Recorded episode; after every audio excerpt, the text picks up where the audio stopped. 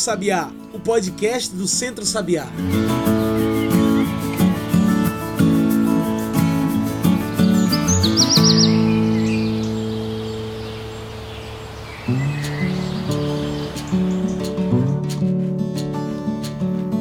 Olá a todos e todas que nos ouvem agora pelo Spotify e pelo Mixcloud. Eu sou João Lucas e está começando agora o Cantos do Sabiá, nosso podcast semanal sobre o campo, a cidade e o mundo.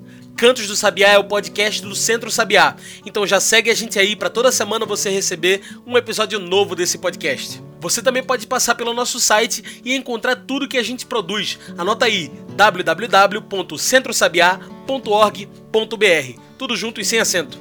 Aproveita que essa semana saiu a nova edição do nosso jornal, o Dois Dedos de Prosa. O jornal está disponível em nosso site e aborda a temática do coronavírus e a água. Passa lá, www.centrosabiá.org.br. Tudo junto e sem acento. Mas no canto de hoje, nossa discussão é outra, porque hoje nós falamos sobre essas distâncias, sobre o isolamento social e sobre a saúde mental em tempos de pandemia. Como sabemos, uma de nossas melhores armas no combate ao coronavírus é o isolamento social, mas isso não significa que seja um sistema completamente blindado de defesa. No fim das contas, somos pessoas sociais e para muitos de nós, o isolamento social pode ser um grande desafio. E é por isso que hoje estamos aqui para falar sobre isso, falar sobre a nossa saúde mental em tempos de pandemia. E para falar sobre isso aqui trouxemos para a nossa mesa virtual Jéssica Aquino. Jéssica faz parte do núcleo da luta antimanicomial e vem justamente para falar sobre a importância da mente saudável em tempos de pandemia. Jéssica, muito obrigado por aceitar nosso convite. Você pode se apresentar melhor pra gente? Falar um pouco sobre o que você faz e sobre quem você é? João, eu também agradeço o convite. É super importante a gente falar disso, porque desde o começo da quarentena as pessoas têm se perguntado e têm procurado orientação sobre como se cuidar, como se manter bem nesse momento de isolamento, nesse momento que traz muitas questões para todo mundo, né? Que mexe com todo mundo. Então, é muito bom poder estar aqui para conversar sobre isso. É, então, eu sou psicóloga. Eu me formei na Universidade Federal da Bahia, né? Sou de lá.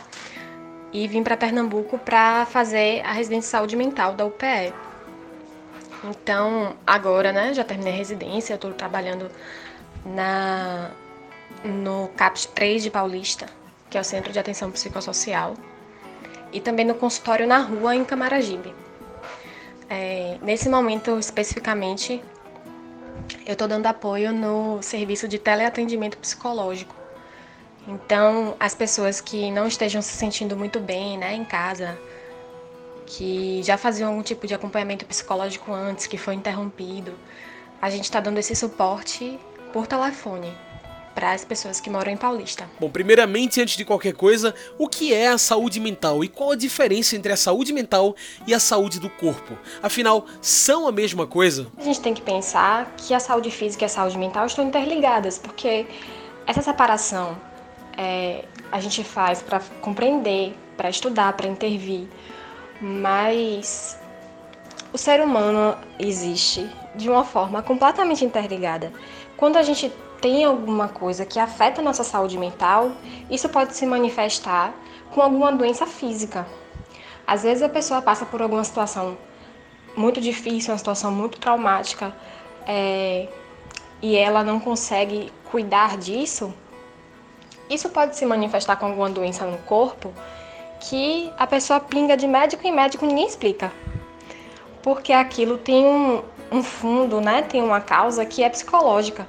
Então, da mesma forma, é, ter alguma doença física, ter que se afastar do trabalho, ter que lidar com, com o adoecimento, com as dificuldades, né, o mal-estar no corpo, com as incertezas sobre, sobre esse estar doente. Tudo isso pode afetar também como a pessoa é, se sente e como ela reage a, a essa dificuldade, né, a esse adoecimento. Então, é isso, não, não tem como separar. Qual a importância de uma mente saudável em tempos de pandemia? Quer dizer, em que isso influencia ao nosso dia a dia? Essa é uma pergunta que abre muitas janelas para a gente pensar. Acho que a primeira é que a gente está acostumado a pensar que saúde é o oposto de doença. Então, se a pessoa está doente, significa que ela precisa de uma atenção, de é, um cuidado. Mas a gente não está acostumado a pensar que se a gente não está doente, o que é que a gente pode fazer para melhorar ou para manter a nossa saúde, né? Pensar de uma forma que seja preventiva a, a doenças e que seja é, para ter uma qualidade de vida, para ter uma vida em que a gente se sinta bem, né? Então, pela, pela definição da Organização Mundial da Saúde, é, saúde é mais do que não estar doente. É a gente pensar num completo bem-estar, que seja físico, mental e social. Então, a OMS já vai englobar a saúde física né, e a saúde mental juntas, como um, um atributo, né, como parte do estar saudável. Mas a gente tem que pensar nisso, assim. O que é saúde mental em si? Quando a gente muda a palavra, né? Quando a gente coloca assim, muda de saúde para doença, de saúde mental para doença mental, doença mental remete a gente à loucura, né? A um, uma ideia que foi construída pela psiquiatria, né, ao longo da história, de que as pessoas que têm transtorno mental, as pessoas que desenvolvem algum tipo de transtorno mental, são doentes mentais e que também não têm nenhuma outra possibilidade de ser saudável na vida, de ter suas relações, seu trabalho, é, seu bem-estar. E também limita muito o nosso pensamento. Então, é, eu gosto de pensar que saúde mental é o sentir-se bem com a vida, é a gente conseguir manter nossas relações de uma forma que seja boa para as duas pessoas né, envolvidas ou, ou para as mais pessoas envolvidas. É pensar que a gente consegue desenvolver bem atividades que sejam prazerosas, que consegue desenvolver bem o trabalho, é, que consegue lidar com as dificuldades da vida, né, apesar de tudo, mas consegue encontrar saídas para lidar com as dificuldades. E isso também me faz pensar que isso não é uma coisa que a gente faz sozinho. A saúde mental ela não é, não depende da pessoa, né? Não é o indivíduo que tem saúde ou não tem, que vai procurar a sua saúde, a melhora da sua saúde ou, ou não, mas é com apoio de rede. Então a gente faz isso sempre é, em comunidade, em contato com outras pessoas, nas nossas relações. Agora, puxando para o nosso tema do cuidado, eu pergunto: de que formas podemos manter nossas mentes saudáveis nesses tempos de coronavírus e isolamento social? Como manter a rotina apesar de tudo? Acho que a gente tem que pensar que esse momento de pandemia é uma novidade para todo mundo. E todo mundo mesmo, né? É uma coisa que está afetando todas as pessoas para além do, do nosso país, para além do lugar que a gente mora. É, então, é uma novidade, uma coisa que, que a gente não. A gente está descobrindo no processo como lidar. Então, pensar na importância da saúde mental na pandemia é pensar na importância da, saúde mental nos momentos né, difíceis, nos momentos adversos, nos momentos que a gente se depara com, com uma situação que a gente não tem resposta imediata, que a gente não sabe como resolver. A gente tem que construir essa resposta. E fazer isso junto, né? Não fazer isso sozinho. Então, é... como é que isso afeta o cotidiano? É pensar que durante esse tempo, durante esse processo que a gente está vivendo, é, a gente vai precisar encontrar as estratégias para se manter bem, tanto no nível físico, né? Manter a saúde física é, da melhor forma possível como também a nossa saúde mental, não só para a gente ter no nosso dia a dia boas relações, a gente conseguir dormir bem, é, conseguir se alimentar, ter disposição para fazer as atividades dentro de casa, para quem precisa sair para trabalhar, também conseguir fazer isso, sem que isso cause tanto, tanta angústia, né? sem que isso deixe o dia mais pesado. É, ou de ter um, um lugar, um momento em que se possa falar sobre isso, possa cuidar dessa dificuldade que a pessoa pode estar passando. Então, é, estar bem agora, conseguir se manter bem agora, significa também que quando isso terminar, a gente vai estar bem para voltar para a vida, né? É, dessa forma que, que vai se reorganizar né, o nosso cotidiano. Realmente as coisas é, foram afetadas de uma maneira que a gente não, não tem ideia né, de como, por quanto tempo ainda dura e também como é que vai, vai ser o retorno para a vida lá fora, né? A vida fora do isolamento, a vida é, tendo que conviver por um tempo ainda com, com essa ameaça do coronavírus, de uma possibilidade de doença, enquanto não se, não se encontra um tratamento e, uma vacina. É claro que devemos nos preocupar com a saúde do corpo e tomar todas as medidas de proteção contra o novo coronavírus, mas ao mesmo tempo sabemos que isolamento social é um gatilho fácil para as doenças da mente. Por isso eu pergunto: como podemos contornar o desafio do isolamento social, tanto no campo quanto na cidade? A primeira coisa que a gente tem que lembrar é que a nossa rotina já está afetada. Então a gente não tem como manter a expectativa de que as coisas vão continuar sendo como eram. Então, qual é a rotina possível, né? Quem está precisando sair para trabalhar, que precisa incorporar algumas medidas de segurança de alguns cuidados, tanto para se proteger como para proteger as outras pessoas. É, os cuidados dentro de casa também com quem não sai. Isso acabou sendo parte de uma rotina que a gente não fazia ideia, né, de que isso ia acontecer um dia, de que a gente ia precisar fazer isso todos os dias. Então, quem está dentro de casa está convivendo 24 horas com familiares, né, com, com seus companheiros, com os filhos, com quem mora junto. Então, isso mexe também, né, com relações, porque em algum momento a gente podia se afastar e sentir um pouco o que é estar sozinho, fazer coisas que a gente gosta de, é, sozinho, que também é importante, e agora a gente tem que lidar com, com as relações com todas as suas intensidades durante todo o tempo. Então, é, a rotina não é a mesma, não tem como ser. Então, qual, qual é a rotina possível? Acho que o mais importante é pensar que tem algumas coisas que é importante manter. Uma rotina de alimentação e uma rotina de sono. Não deixar que isso se perca completamente, né? Isso vai, vai mudar de alguma maneira para algumas pessoas. Isso não quer dizer que é ruim, que tá tudo perdido, sabe?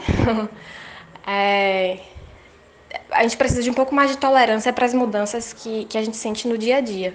Mas para não perder as dicas, é, tem coisas que ajudam, né? A gente tem que lembrar de tomar sol. É uma coisa que parece muito simples e que a gente está acostumado todos os dias, mas que quando a gente não fica é, exposto ao sol de alguma maneira, a gente tem algumas carências de vitamina D, então isso afeta o nosso humor. É uma coisa que é difícil perceber no cotidiano, mas que às vezes um humor em baixa pode ser a falta de tomar um solzinho. Então, isso já ajuda, né? 20 minutos no máximo em um lugar que realmente esteja protegido, né? Não, não seja, não tenha circulação de pessoas. Não é sair de casa para tomar sol, mas assim, se tem um cantinho de casa que bate um solzinho, uma varanda, um quintal, já ajuda. É muito importante manter também é a rotina de sono, porque é muito fácil ir se acostumando, né, ter uma dificuldade para dormir e dormir cada vez mais tarde e acordar cada vez mais tarde, e às vezes não ter não ter que sair para o trabalho, não ter uma atividade fixa, um, um compromisso fixo no dia seguinte, faz com que esse horário do sono fique desregulado. Então é tentar ao máximo respeitar esse tempo de descanso, é, cuidar da alimentação, continuar da maneira que for possível, né? Se alimentando de uma forma saudável, se alimentando das coisas que estava acostumado, que gosta.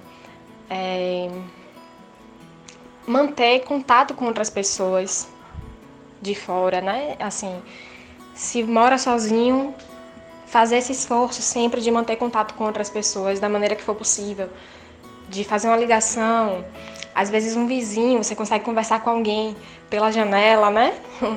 Ou então não perder dentro de casa esse convívio com as pessoas que você já tem por perto. Então, manter fixo, assim, de fazer uma refeição juntos.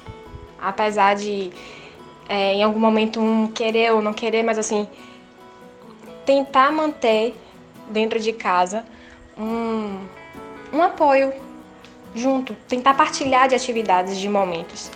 Que às vezes uma pessoa pode não estar tá muito legal, mas aí a outra vai lá, chama para fazer uma coisa já já ajuda, né? Muito bom. Bem, agora a gente faz uma pequena pausa. Fica aí que a gente continua no instante essa conversa com Jéssica Aquino, que faz parte do núcleo da luta antimanicomial. Segura aí, a gente volta já já.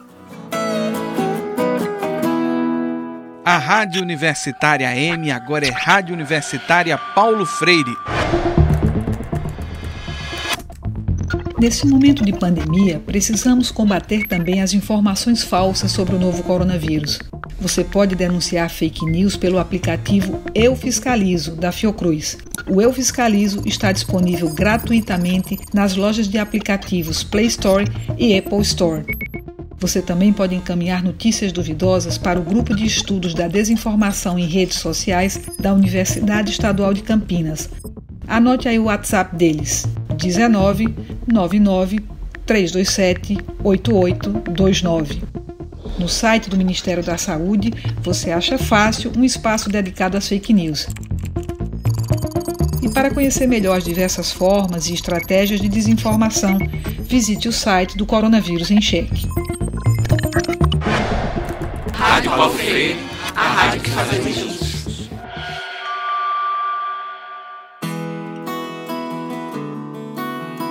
já estamos de volta. A gente segue aqui conversando com Jéssica Aquino, que faz parte do núcleo da luta antimanicomial. A previsão atual é que o isolamento aperte ainda mais para manter as pessoas longe do vírus, evitando uma superlotação de nosso sistema público de saúde, especialmente porque sabemos que a população mais afetada é também a população mais pobre. Como nós também podemos ajudar a reforçar a importância do isolamento social em nossas casas? Isso emenda um pouco com o que eu estava falando agora, né? Com o que eu comecei a falar porque o ser humano é um ser sociável que precisa dos outros. A gente já nasce precisando dos outros, né? De alguém que cuide, de alguém que, que converse, que insira a gente no mundo.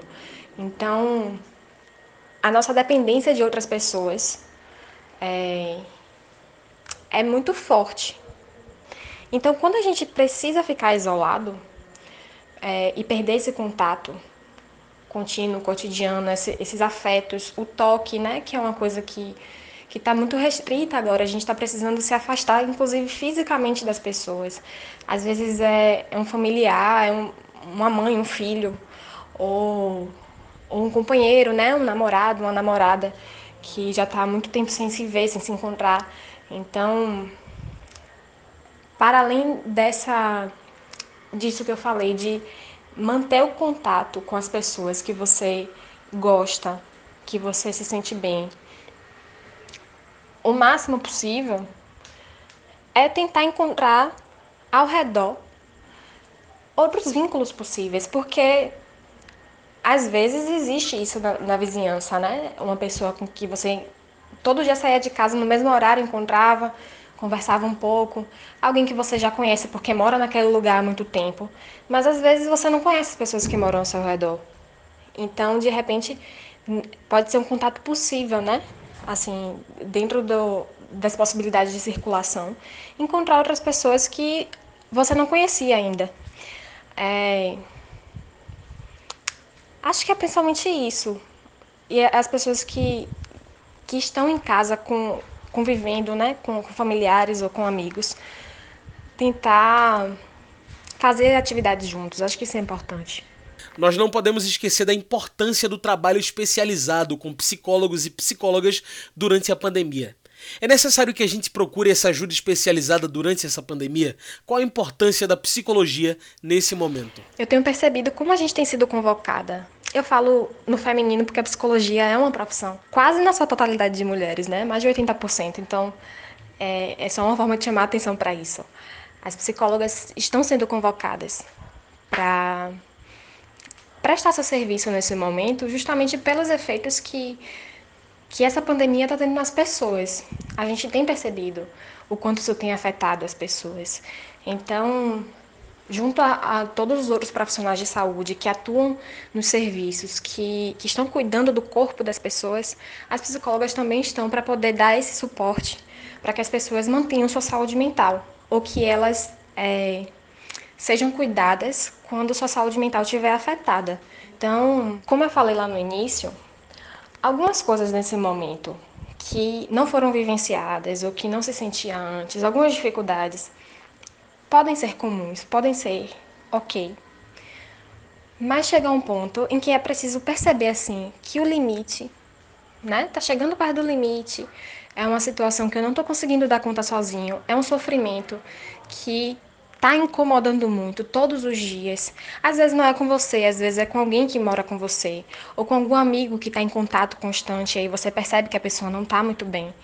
Então, quando liga esse alerta assim, dizer, poxa, acho que fulano tá precisando de uma ajuda, fulano tá meio estranho, é, é a hora de procurar ajuda. Porque aí, com a orientação de um profissional, vai se fazer essa avaliação se é um caso para ser acompanhado por uma psicóloga, né, num serviço especializado, ou se é uma situação que pode ser contornada é, com algumas orientações para serem é, realizadas pela pessoa mesmo, né, em casa. É, tem algumas situações mais graves, né? Pessoas que têm transtorno mental grave, pessoas que já frequentavam o CAPS ou que têm algum primeiro surto nesse momento, precisa se pensar no cuidado imediato. Então, é, não se tem que hesitar em procurar ajuda, mas é importante lembrar que, se for possível, primeiro procure uma orientação ou por telefone ou no posto de saúde mais perto de casa. Porque aí vai ter um profissional que vai escutar a situação e vai saber orientar sobre qual medida deve ser tomada. Todos os dias a gente é bombardeado com inúmeras informações, verdadeiras e falsas, sobre a atual situação do coronavírus em nosso país. Isso pode nos deixar bastante angustiados nesse tempo de isolamento, não é verdade? Como podemos nos proteger desse bombardeamento, da exposição à informação que podem nos fazer mal? Além daquelas dicas que eu citei sobre as fake news, né? As informações que não são verdadeiras, que circulam. É, também é importante não ficar preocupado em se informar demais, porque isso também gera angústia, né? De ficar o tempo inteiro exposto a informações que podem trazer essa sensação de incerteza, de, de lidar com o trágico cotidianamente.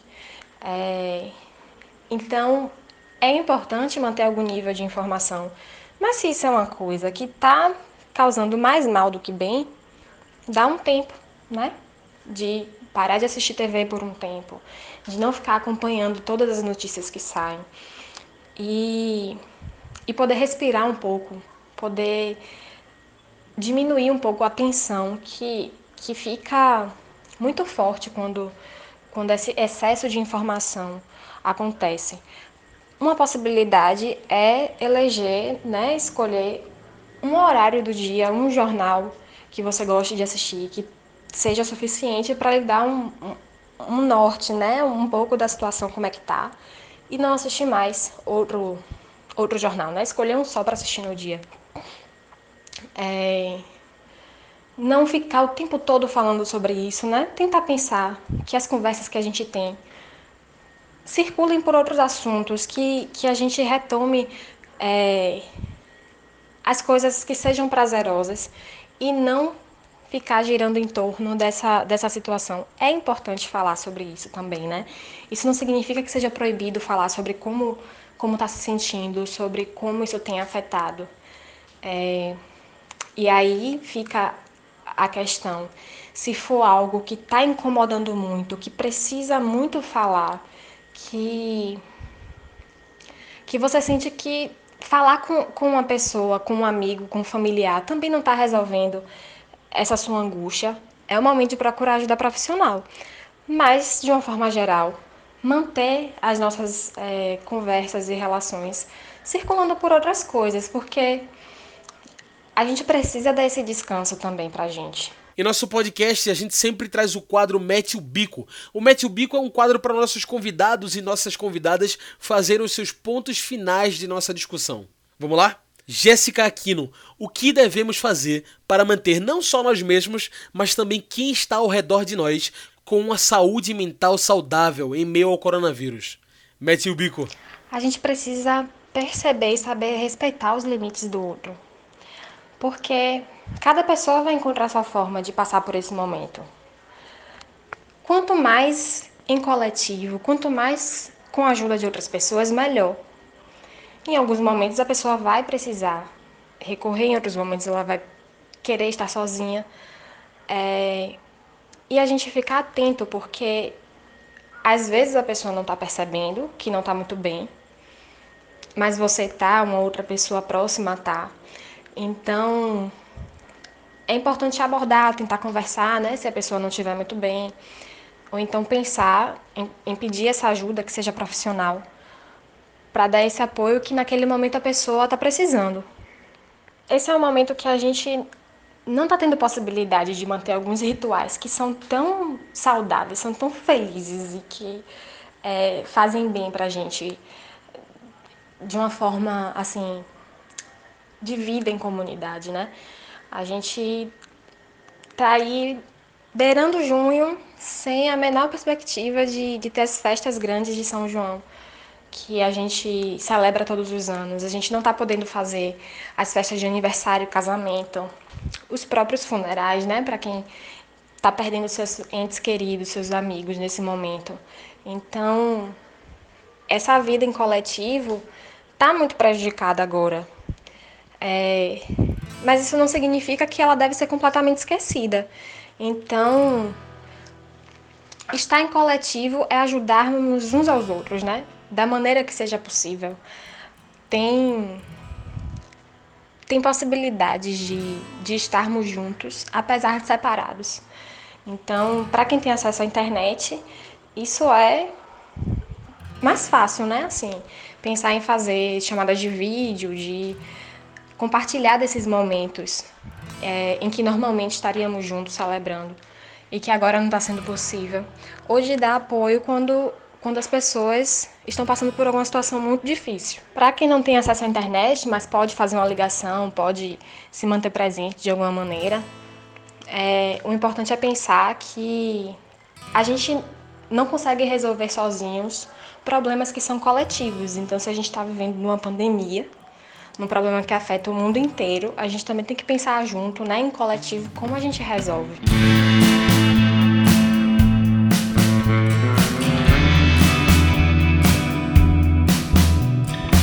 Bom, o nosso tempo de entrevista já está acabando, mas foi muito bom, muito importante poder bater esse papo com você e tirar algumas dessas nossas dúvidas.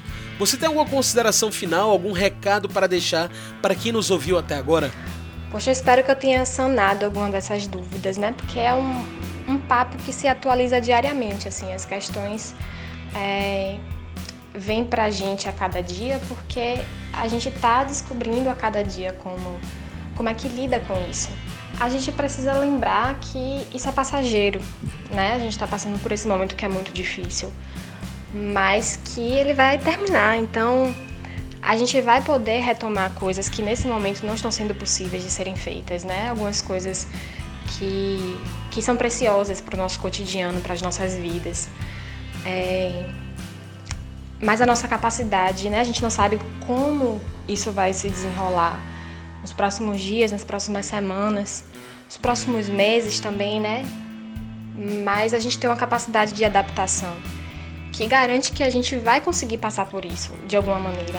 Lembrando que a gente sempre faz isso com o apoio de outras pessoas. Então, se você não está conseguindo lidar com isso sozinho, você precisa pedir ajuda de outras pessoas. Eu acho que para mim isso é o mais importante de pensar.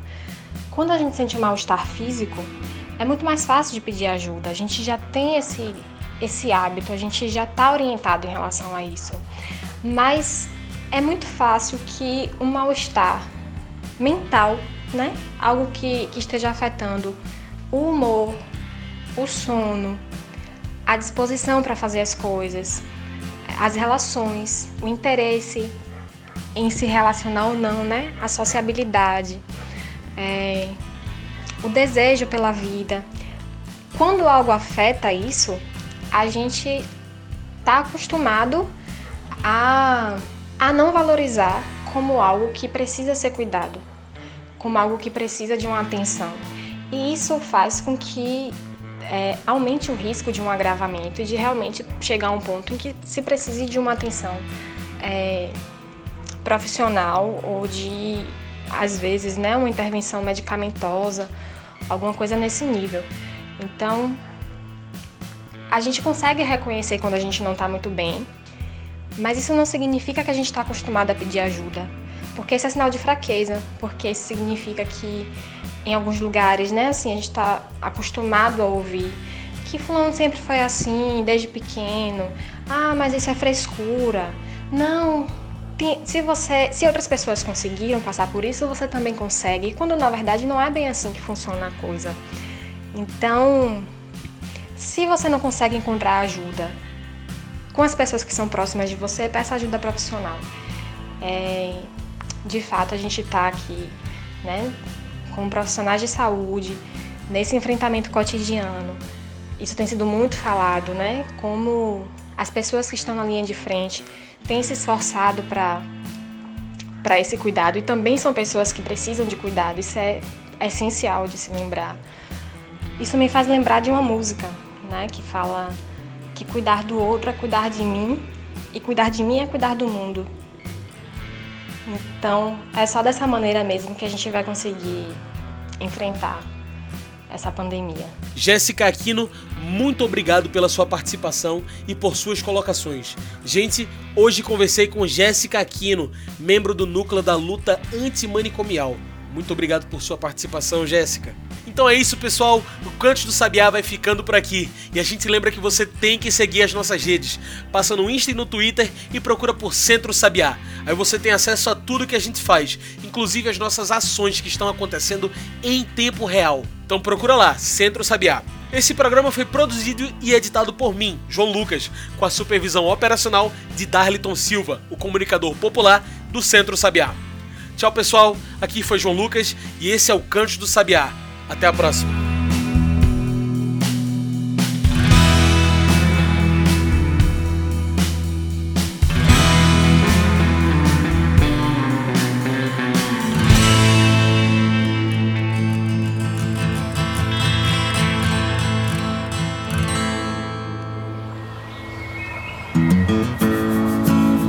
Você ouviu Cantos do Sabiá Cantos do Sabiá é o podcast do Centro Sabiá em parceria com o Brasil de Fato.